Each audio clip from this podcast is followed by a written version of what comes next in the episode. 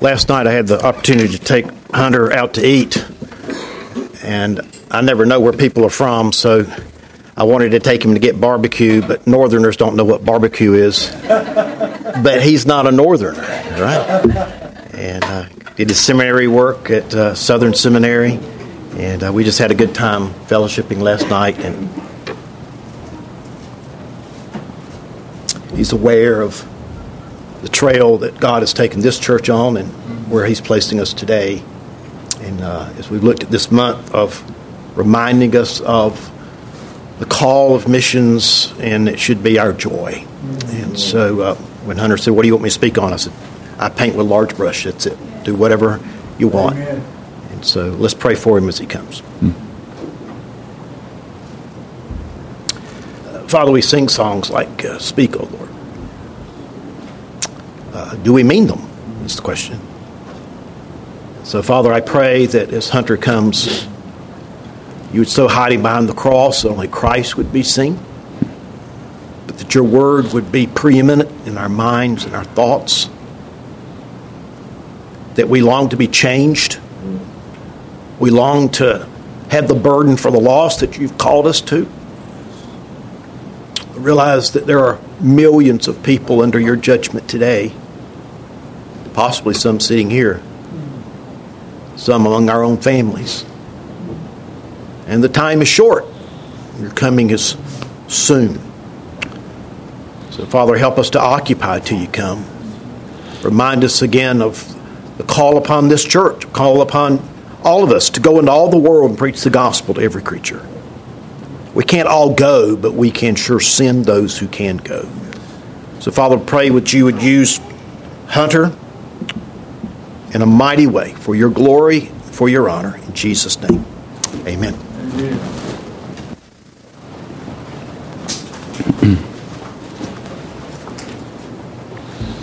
Good morning. Good morning. Is this microphone working? Yes. Whoever's in charge. Okay.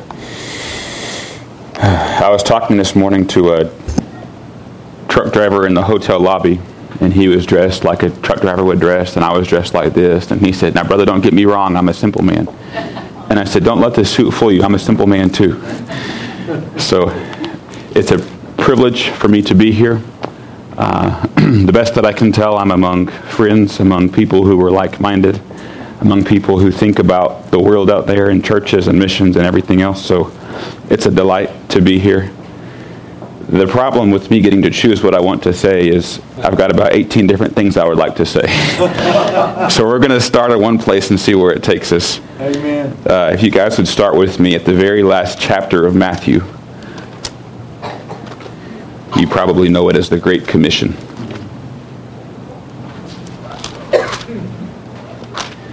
We had a discussion last week in the office when we were talking about missions because even though we you know, have a label of being a missionary society, and I work with churches in Europe, and other guys work in different continents around the world.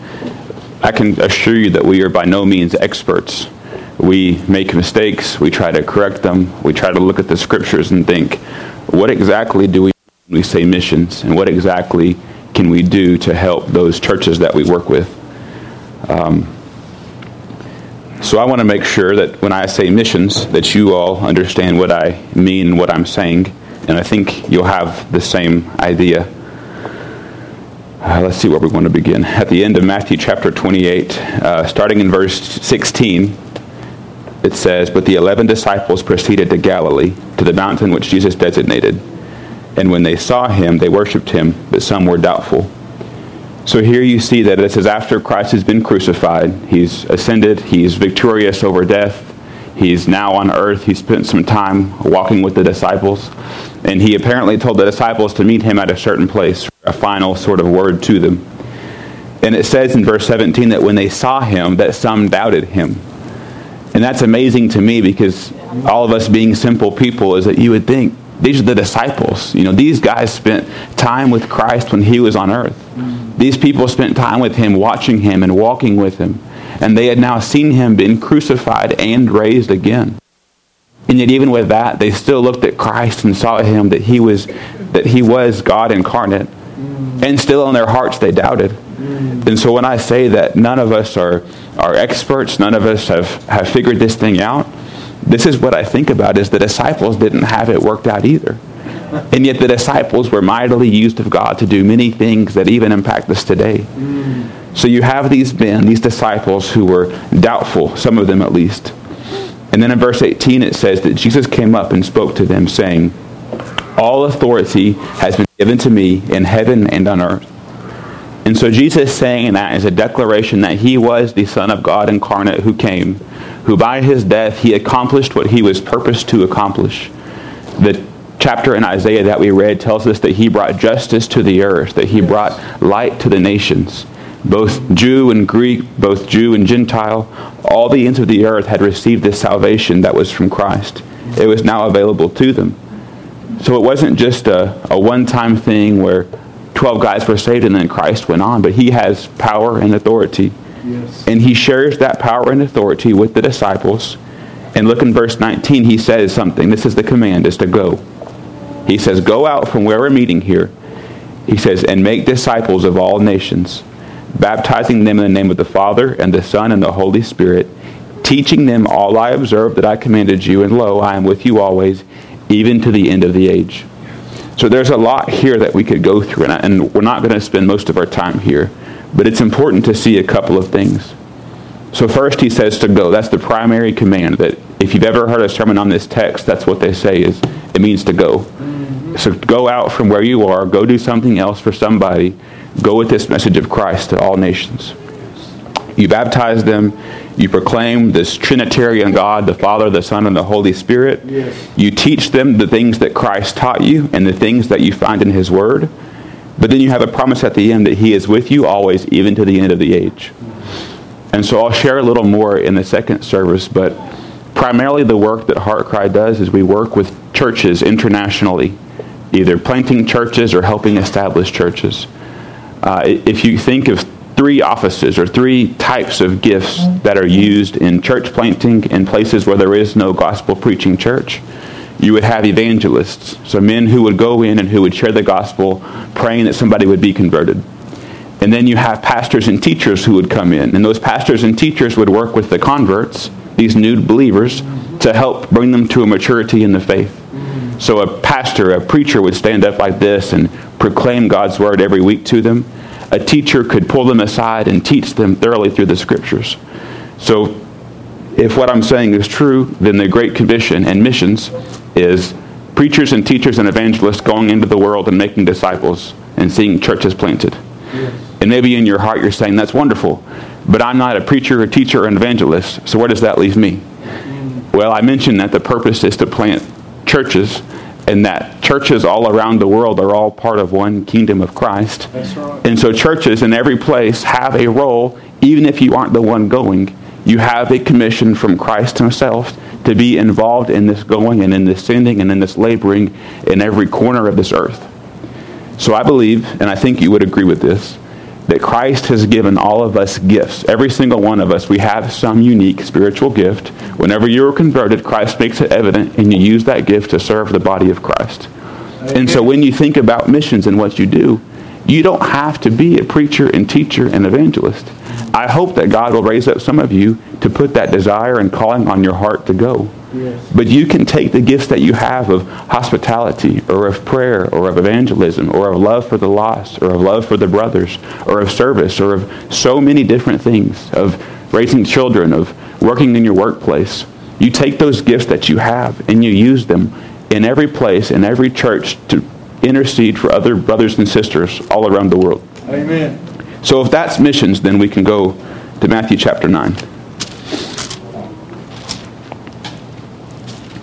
it's a, it's a call that we have from Christ. He says that he'll be with us to the end of the age.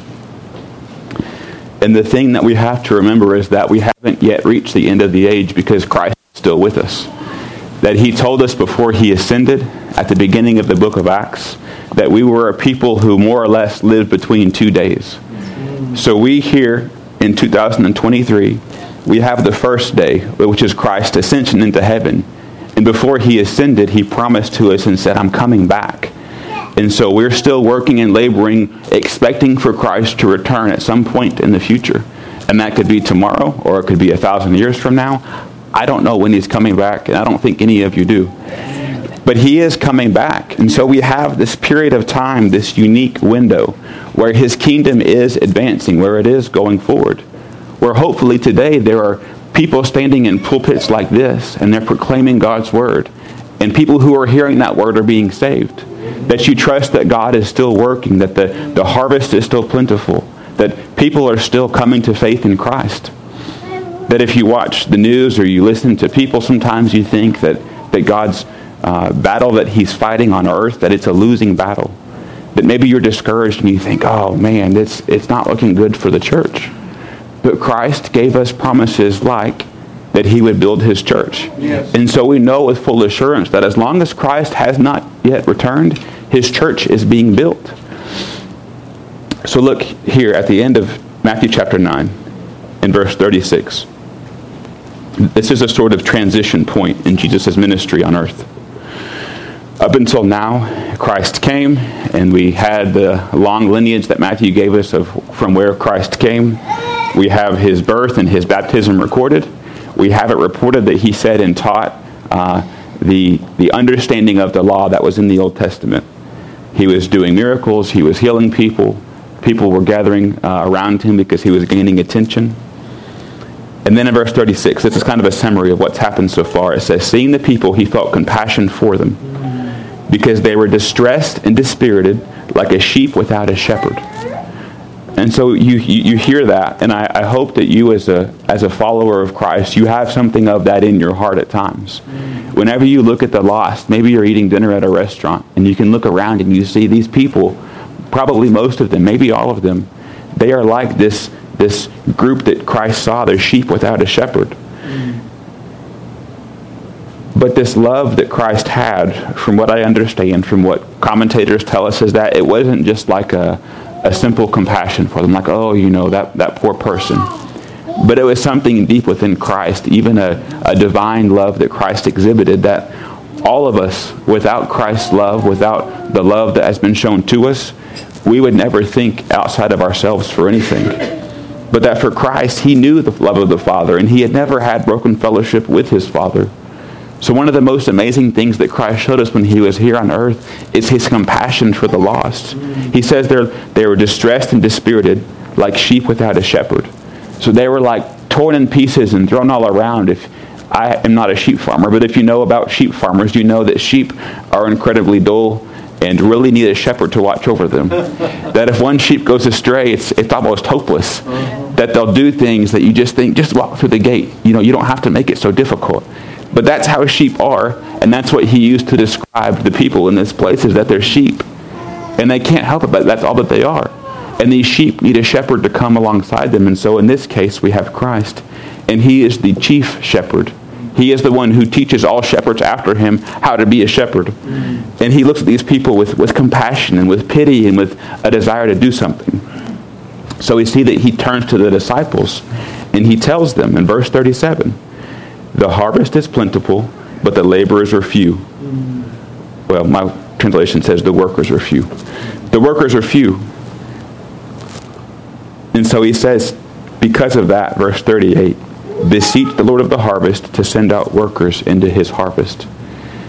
And so, what I told you at the beginning about pastors and teachers and evangelists, if you do anything the rest of your life, you could give yourself to praying for laborers to be raised up, yes. for pastors, for teachers, for evangelists, for, for men who are ready to lay aside everything else in their life, who are ready to, to give themselves with their families to go to some place that is not reached and take the gospel with them. That we have a prayer meeting every morning in our office, and this is one of the things that we pray, is that God would raise up more laborers because we look out, as you all do, as you look at your own mission work and you realize that there are so many places that even though there are churches, there is no true gospel being preached. But there's, it's worse than that. There's places where there are no churches. There's no idea of Christianity. There's no idea of religion.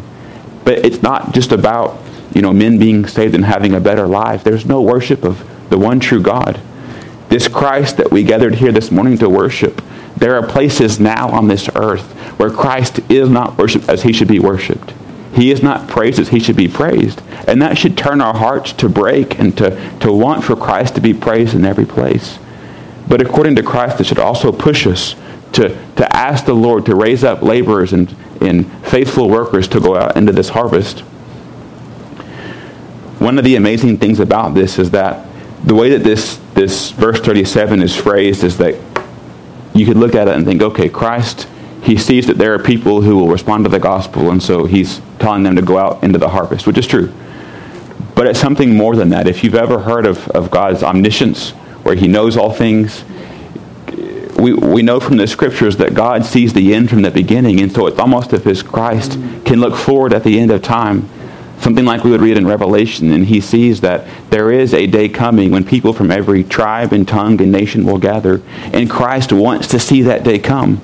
But he knows that the gospel has to be proclaimed to all these people and all these nations and all these, these lost sheep. And so he's looking ahead while he's standing here 2,000 years ago, and he's crying out to God, and he's teaching the disciples to do the same, to ask God to raise up people to go to those places where Christ is not named. But Christ doesn't just tell them, okay, sit back and just pray. You know, don't do anything yourself. Just, just pray for God to, to do something. At a certain point, we can pray for God to do something, and then we stop and think, why don't I, I go do something? So Christ, starting in chapter 10 and verse 1, it says that he summons the 12. And it says that he gave them authority to cast, or to, he gave them authority over unclean spirits, to cast them out, and to heal every kind of disease and every kind of sickness. So that would be a summary of Christ's ministry this far, is that that's what he did. Is that he could come and he could claim that he was God's son, that he was, he was the Messiah, that he was the expected one that Israel wanted. But he had to prove it in some way. He had to show that he really was the one true God. And so his way of doing that was to be able to heal diseases and to heal sickness and even to raise the dead. And so it says that he gave the disciples the same authority over those types of things to be able to do what Christ did. And then Matthew goes on in verses 2 and 3 and 4, and he lists out the disciples.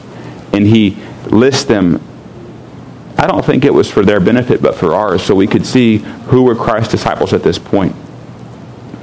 It's interesting that he still lists Judas Iscariot, even though at this point Matthew would have known that Judas was a betrayer of Jesus. But we have it there for our record that the disciples, after they saw the resurrected Christ, doubted, and even one of the twelve was a betrayer of Jesus. And so, as much as we can love and trust men, even the greatest of men, all men are men at best. That's right. And we go on in, in, in verse 5, in verses 5 through 15, Jesus gives them a mission, an immediate mission just for the disciples to do something on his behalf with this new authority. So, starting in verse 5, it says, These twelve Jesus sent out after instructing them Do not go in the way of the Gentiles or enter any city of the Samaritans, but rather go to the lost sheep of the house of Israel. So, the disciples have this authority to cast out unclean spirits and to heal sicknesses. And he tells them where to go, which is first to the house of Israel. And then he also tells them in verse 7 and 8 what message to go with. He says, As you go, preach, saying, The kingdom of heaven is at hand. Heal the sick and raise the dead, cleanse the lepers, cast out demons. Freely you received and freely you give. And so at this point in time, Christ is still on the earth. He has not yet been resurrected. He has not yet died. He has not yet uh, ascended into heaven. So there was no gospel message in the way that you or I would, would proclaim the gospel. But here you do have something of these disciples have followed Jesus around for some time. They've seen the work that he's done. So they're going out and they're going to Israel and they are announcing, this is the message that we have. And so what was that message? In verse 7 it says, the kingdom of heaven is at hand. Mm. So what does that mean? If you think about being Israel in this first century AD, in this time whenever there was a period of silence between the Old and New Testament, these Jewish people, the ones who, who were faithful to the Old Testament, to, to the Torah, to the prophets, they knew the history of what God had done with Israel. They were waiting for a person to come with certain expectations from certain lineages, from people who would be his forefathers. They were waiting for somebody to come who would be the guy that they had been waiting for, to be the, the Messiah, the one that would save them, to be the better Abraham, the better David, the better all these men who had failed, but to be somebody who came and who brought in an earthly kingdom with him. They were expecting somebody who would come and who would set up like, this is the kingdom of Israel, and this is God's people, and this is all that it entails. And finally, it's done and it's over. And so whenever Christ died, the disciples were, were surprised. They thought, Christ, why are you going to die? I thought you were the Messiah. So what Christ is saying is that Christ recognizes he is the one who has come. He is the long expected one through whom God created the world. And he's telling the disciples to go and to proclaim to all of Israel, this is the message that you have on your lips to tell the people, that the kingdom is here and is at hand. He gives them, in verse 8, authority to, to, to work. He tells them to perform miracles. Because we're moving from Christ's ministry of healing people now to the disciples' ministry, we can take a step further and think, is this our ministry of healing the sick and raising the dead and cleansing lepers? I don't know about you, but I haven't done any of those things. I haven't healed any sick. I haven't uh, fixed any lepers. I haven't cast out any demons. And so you have to stop and think, why is that not our ministry?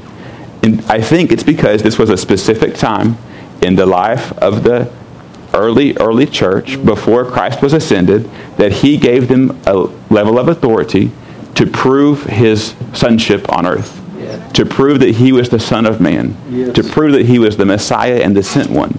And so these disciples can only do this not because they're spectacular, but because Christ has given them authority. It says at the end of verse 8, freely you received and freely give. And so it's not as though these Christ went out and he chose specific and particular men because of their pedigree. He didn't go and choose the best of all the Jewish leaders, of the best of the Sanhedrin or the, the, the Pharisees or Sadducees. Christ went and he chose fishermen. He chose simple men. He, he chose un, men who were uneducated, who weren't taught, who weren't, who weren't high in society. And so it wasn't as though these guys had inherent worth in them that they were able to go out and perform miracles. But what they had is what all of us have. They had weakness. Yeah. They had need for God. They had need for Christ. They had the knowledge that they had no ability in themselves to do anything unless Christ helped them. Amen. And so he says, I've given you all this authority that so many people would want to use for their gain. But I've given it to you for free. And so he said, you give it to others for free. So in verse 9, that's, that's what he explains is don't acquire gold or silver or copper for your belts. He says, don't go out and say, look, I can do these miracles. Now pay me and I'll do a miracle for you. You could see where it would be very, very easy before modern medicine to go out and to have this ability to, to heal people and to fix people's problems. I would imagine there were long lines of, of people waiting at the disciples' feet saying, Please do something for me. Please heal me. Please work in me. And it would be so tempting just to say one time, Okay, give me a coin and I'll do it for you. But they didn't do that because Christ commanded them not to. It says, Don't take a lot of things for yourself. Don't, don't take a, uh, a caravan with you to parade through towns and pronounce, okay, I'm here to save you. But he instruct, instructs them to go, in verse 9 and 10, to go in a very simple way, to go without very much, to basically just take the clothes that you have and to start from this moment going. There's a pastor friend that I have who's, well, he's 72 years old.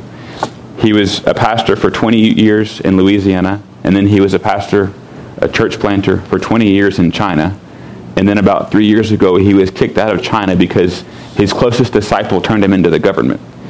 So now he's somewhere in Asia, in some hidden location, continuing to work and do as he's able to. And whenever he travels, he says that he takes this verse to heart because he goes and he wears one set of clothes. And if you've been to Asia, you know that Asians don't dress like this. They would just wear a shirt and simple pants. And, and he carries with him a second set of clothes. So if it's day one, he's washing the second set of clothes. If it's day two, he's wearing the second set of clothes, washing the first set of clothes. So maybe Christ meant that. I don't know. But you see, the disciples went out. They had these wonderful, spectacular abilities that none of us have, that Christ has not given to us, that nobody in this present day would have been able to do. And you see that they went out in a way that we wouldn't expect them to. They went out very simply, with very little means, hoping that they would be provided for along the way. And so, jumping forward again from the disciples' ministry to our ministry, I think we can make an application here that would be relevant. there's a temptation that I've seen in church planters that I know and that I work with, and people who want to go into foreign countries and do things, is that they think, well, if I'm going to go and I'm going to start some um, church, I need to start with a team of a dozen people. I need to have all these books and things translated. I need to have a church building so that I can have a place to meet. I need to have everything ready so that if I build this big, spectacular ministry, people will be uh, intrigued and they will come in. And I've seen people do that, and I've seen people fail. And so I think if you read the way that the disciples went out, you can think that's not the way to do it. I think there is an alternative that Christ suggests here whenever he explains the way that you go out is at the end of verse 10 he says for the worker is worthy of his support. Mm. And so if you think about these these men working they weren't being paid at first by the people who they were ministering to.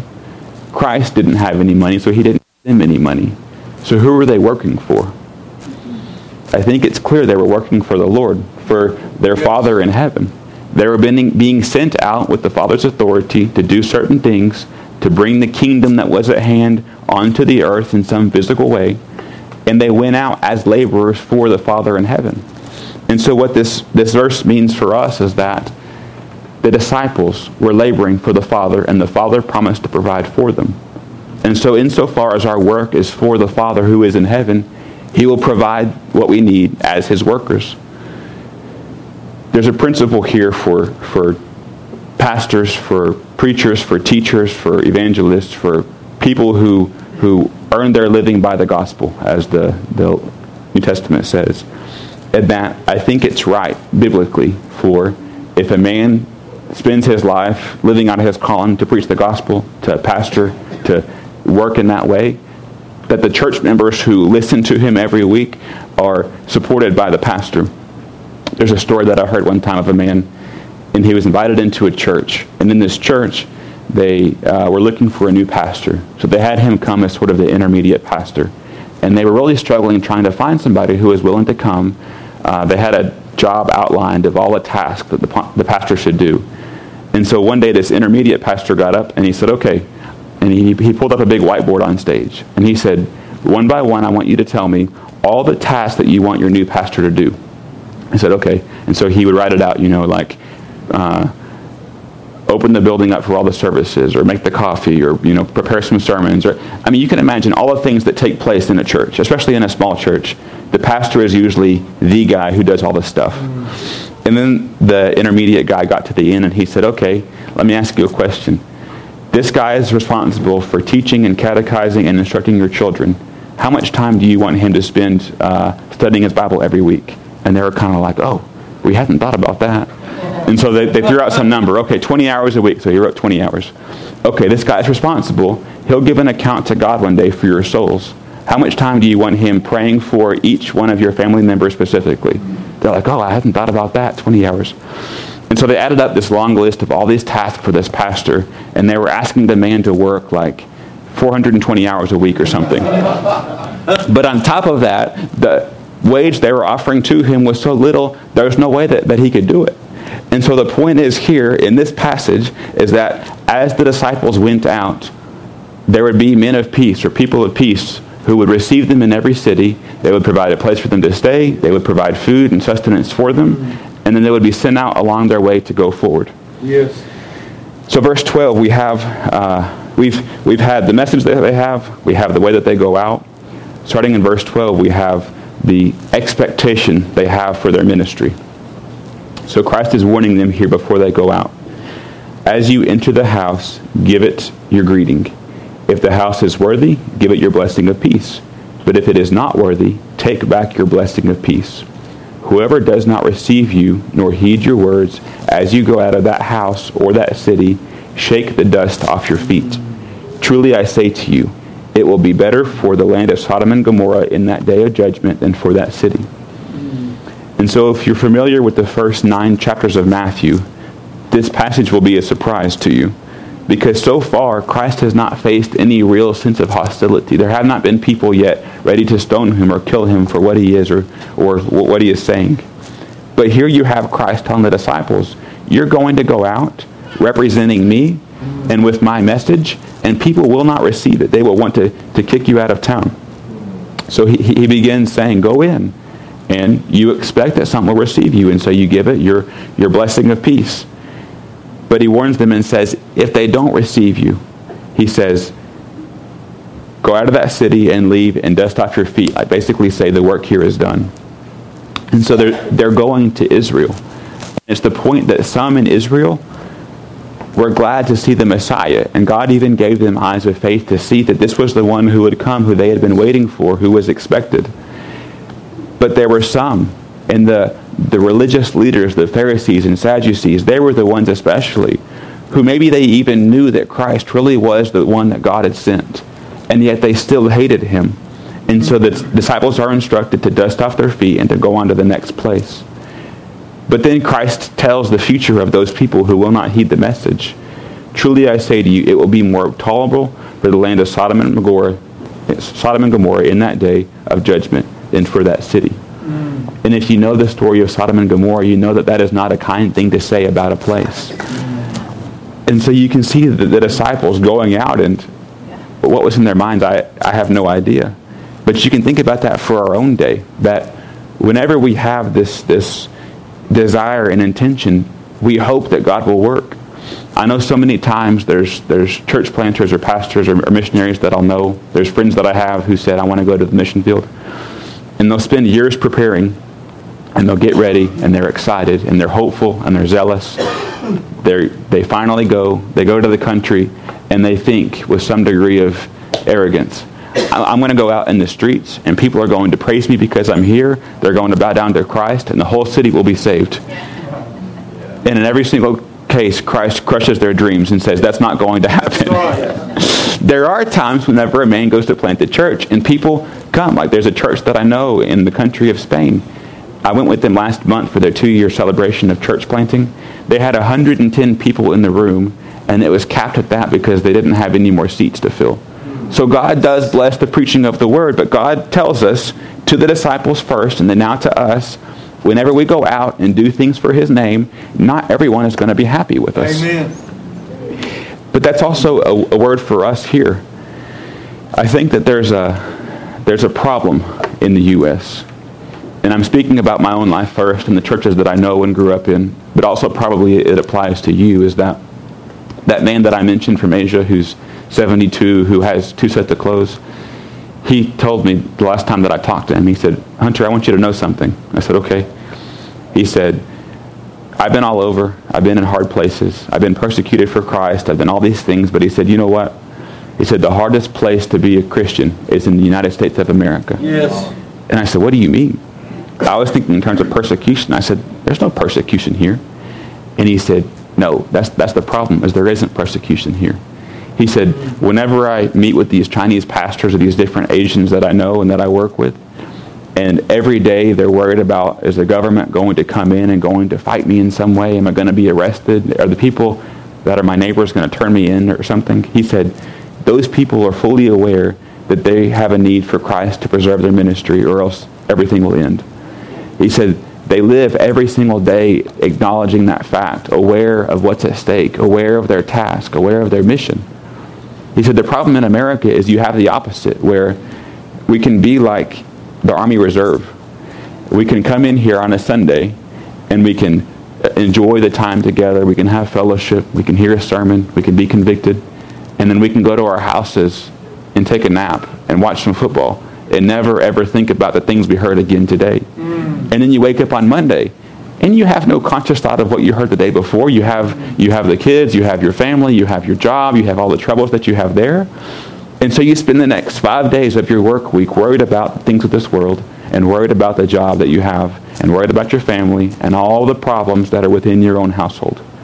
And then you have Saturday where maybe you do something as a family or you have some chores to do, and then you're back again to Sunday. Mm. It's like the Army Reserve where they go on the weekends and they do the Army stuff and they train and practice but they have a month at a time with no physical combat. Mm.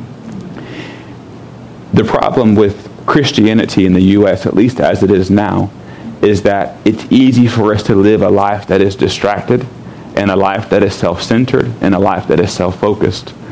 the purpose and what I wanted to do in looking at these verses is that we have to remember this high call that Christ has for his disciples. Amen. Our life as Christians is one of, of self-service and self-sacrifice, Yes. and one where we have to remember what's at stake.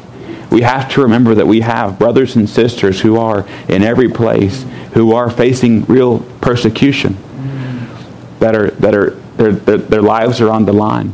And even though we don't have that kind of, of attack here for being a Christ follower, those are our brothers and those are our sisters. Those are our people who, who we can look at and we can do something for. A question that we ask as a group, as a mission, is we always ask ourselves, what do we have in our hand that our brothers and sisters do not have? And so if we're strong, we try to help the weak. If we're intelligent, if we've studied, it's to try to help those with no education. If we have finances, it's to help those who have less than us. Because one day we will be in that end time standing before our risen and resurrected Lord in heaven, worshiping with them as our brothers and sisters in Christ. We, we have to hear at times this, this call that we live between two days. That this battle that we have on earth is not one of flesh and blood. Our biggest worry is not who the next elected official will be. Our biggest worry is not about the, the physical wars going on. But there is a war that we have that has been raging for, for all of eternity, for all of time. Yes. As, as long as humans have been here, there has been a serpent Yes. since Genesis chapter 3 who desires to crush the work of Christ. Mm. There is a there is an enemy that is real. There is a religion that we have that is supernatural. There are places in this world that have not been reached because Satan has a strong hold over Yes. them. He, he has his hand gripped firmly on the hearts of people who love their sin and who love and want to worship him.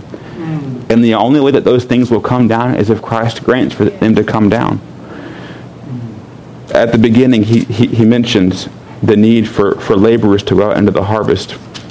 I want to mention two other places for you. Uh, turn with me to 1 Timothy chapter 2.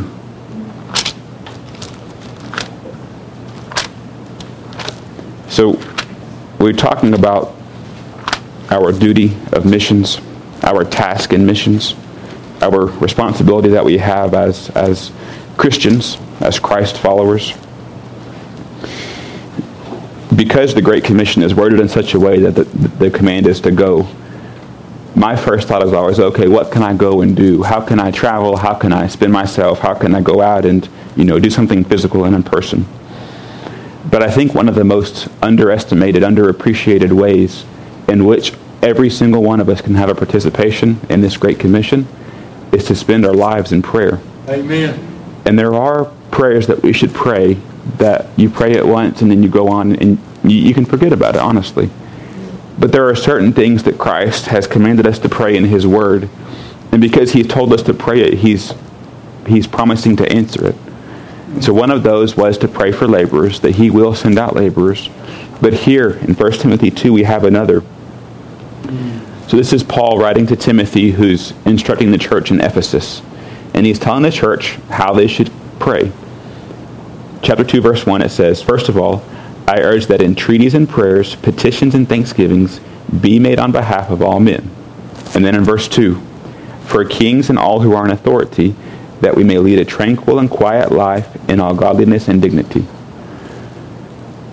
So what does that mean for us as we think about missions and the Great Commission? It means that we should pray for kings and for those who are in authority. Mm. That we should pray that God is the one, according to the book of Romans, who sets authorities and, and rulers in place. Yes. They are God's avenger, hopefully, to carry out justice and righteousness here on the earth. But there are plenty of places where that does not happen. And in places where that does not happen, the church is the one that suffers. Mm-hmm. There's, there's one man who, who I heard praying one time, and he's a good man, but he was praying for God to bring persecution because it would purify the church. Mm. And a brother of mine spoke up and said, Do not pray for persecution. Because he said, I'm thinking about the places where there is persecution. There's, there's some who say that the blood of the martyrs is the seed of the church. Mm. So if people are persecuted and blood is spilled, then the church will always grow. And in some cases, by God's grace, that's been true. Yes. But there are cases where you think about North Korea. Yeah.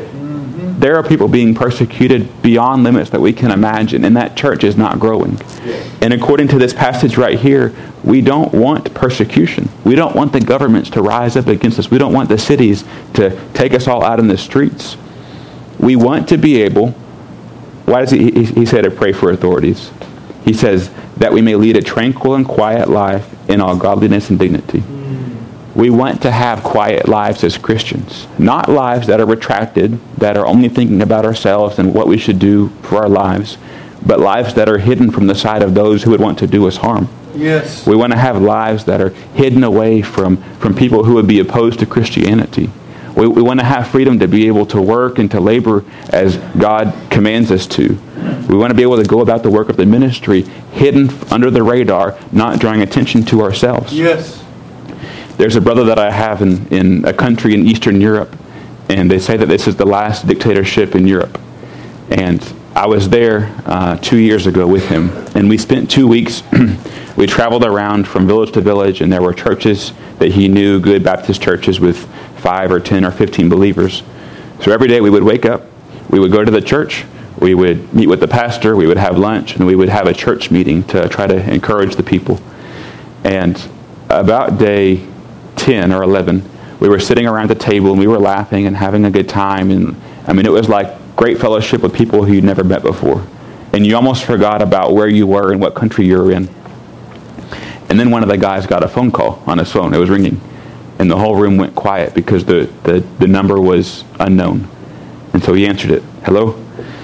And whoever it was and whatever it was and whatever they said was, we we know exactly what you're doing. You need to be careful. We are watching you. And then they hung up.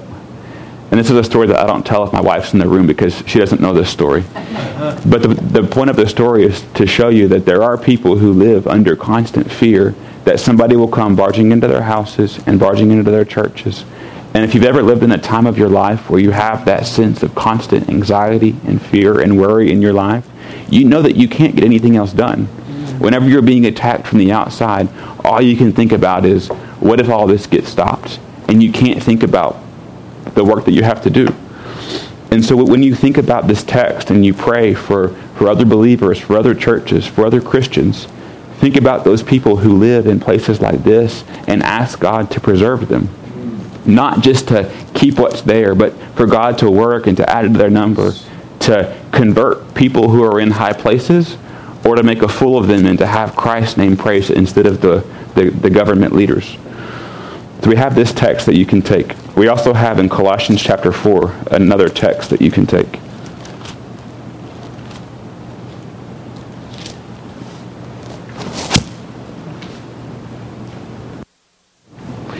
Colossians chapter 4, starting in verse 2.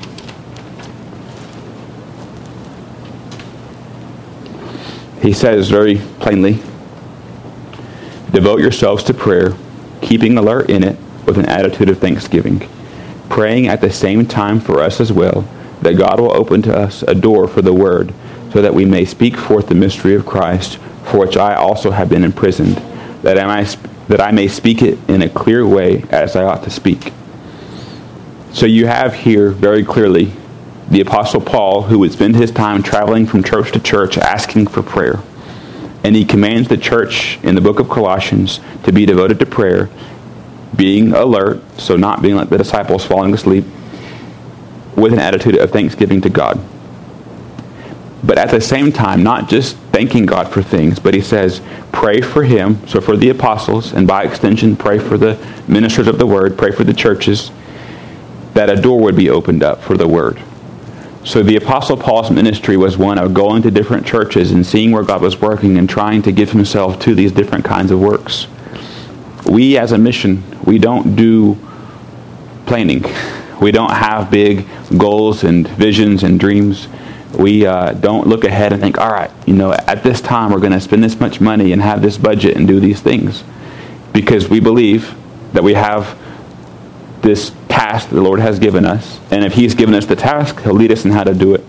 And so there are countries right now that we're, we're looking at. There's an area of the world called the 1040 window, which is, if you look at it, it's Northern Africa, the Middle East, and then parts of Asia, where it just so happens that this little rectangle of earth has the most lost people, the most darkness, the most lack of gospel preaching in it. And so we're looking at these 1040 window countries, and just so we have an aim, we've said, okay, we, we want to have two workers in every country of the 1040 window by the time that it's 10 years from now. And what we could do is we could hire some strategists, hire some missions experts, hire some people who really know the things that are going on there.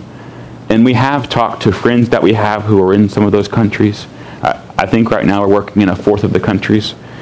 But what we do more than that is we pray for open doors to go into those places.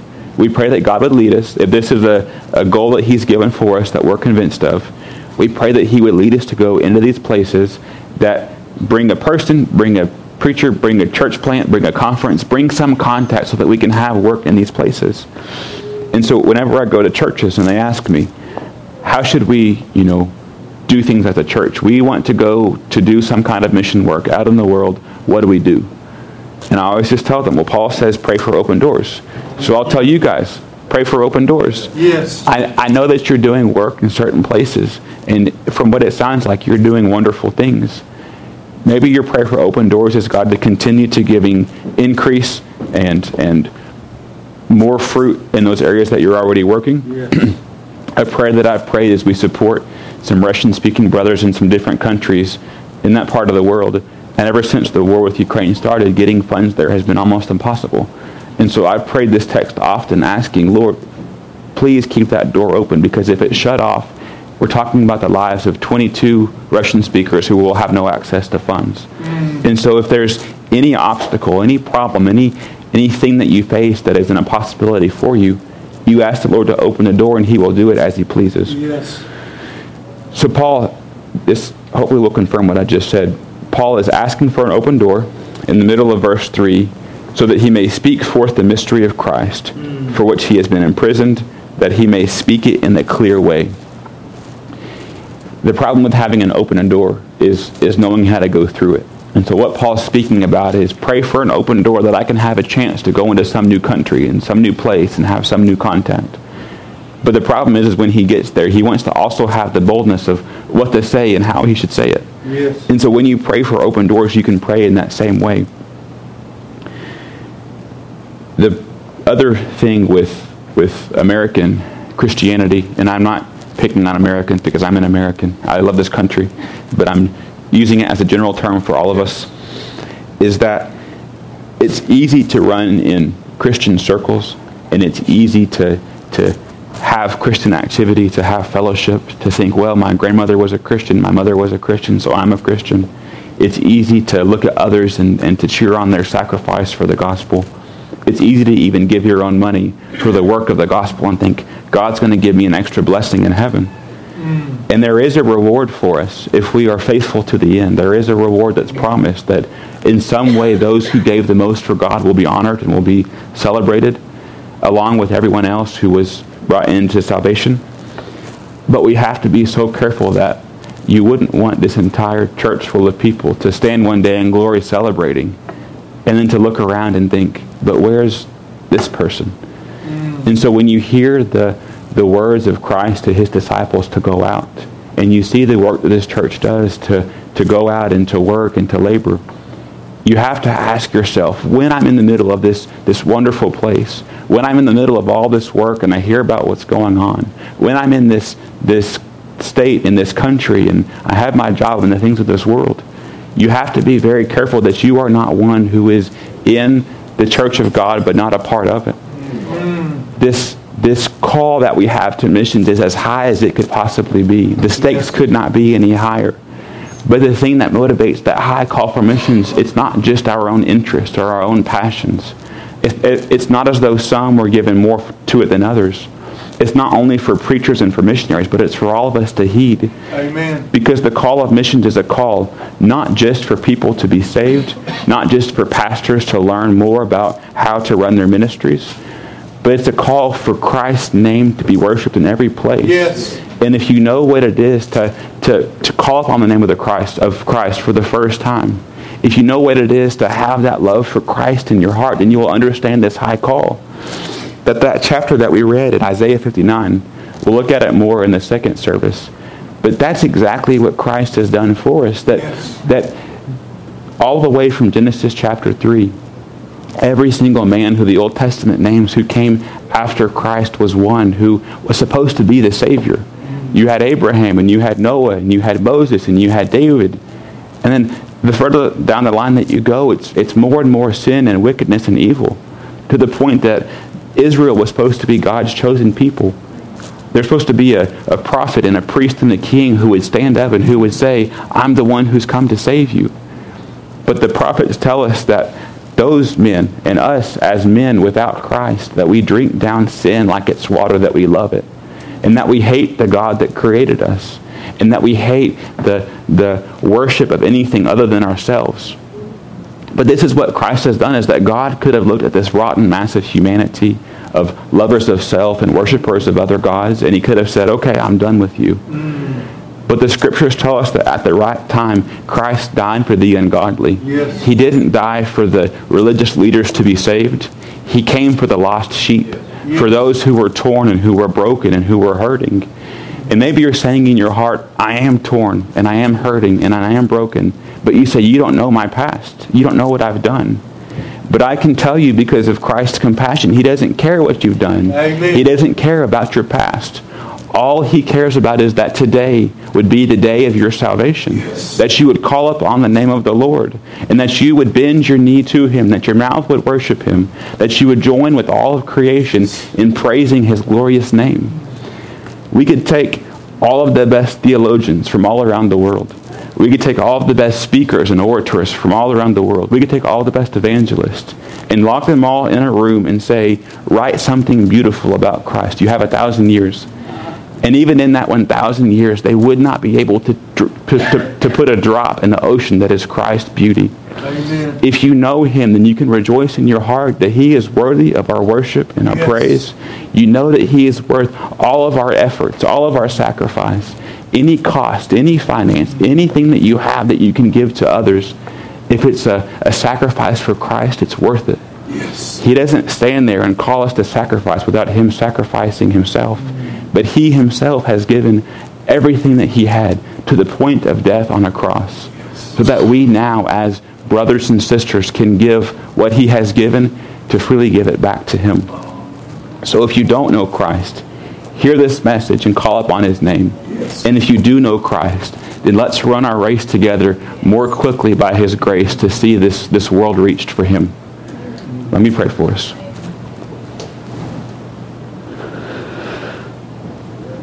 Father, we thank you for your son. We thank you for the gift that he has given to us, Lord. There's none of us deserving, none of us, Lord, who could stand on our own. We have no righteous work to offer, but that work that he has done that work that he has done for us. So, Father, we would ask that you would, Lord, help us. Lord, put it on our hearts to, to be better servants, to be better ministers, to be better um, lovers of your Son. Lord, I, I pray that you would, Lord, open up doors for each of us, Lord, with the gifts that you have given to us. God, we, we pray for the lost. We pray for the persecuted. We pray for the suffering, God. Please bring that good news at the right time that they might see your Son, Lord, and, and worship him as he is, is, is worthy. Lord, we love you and we praise you. Lord, we ask all of this in Christ. Amen.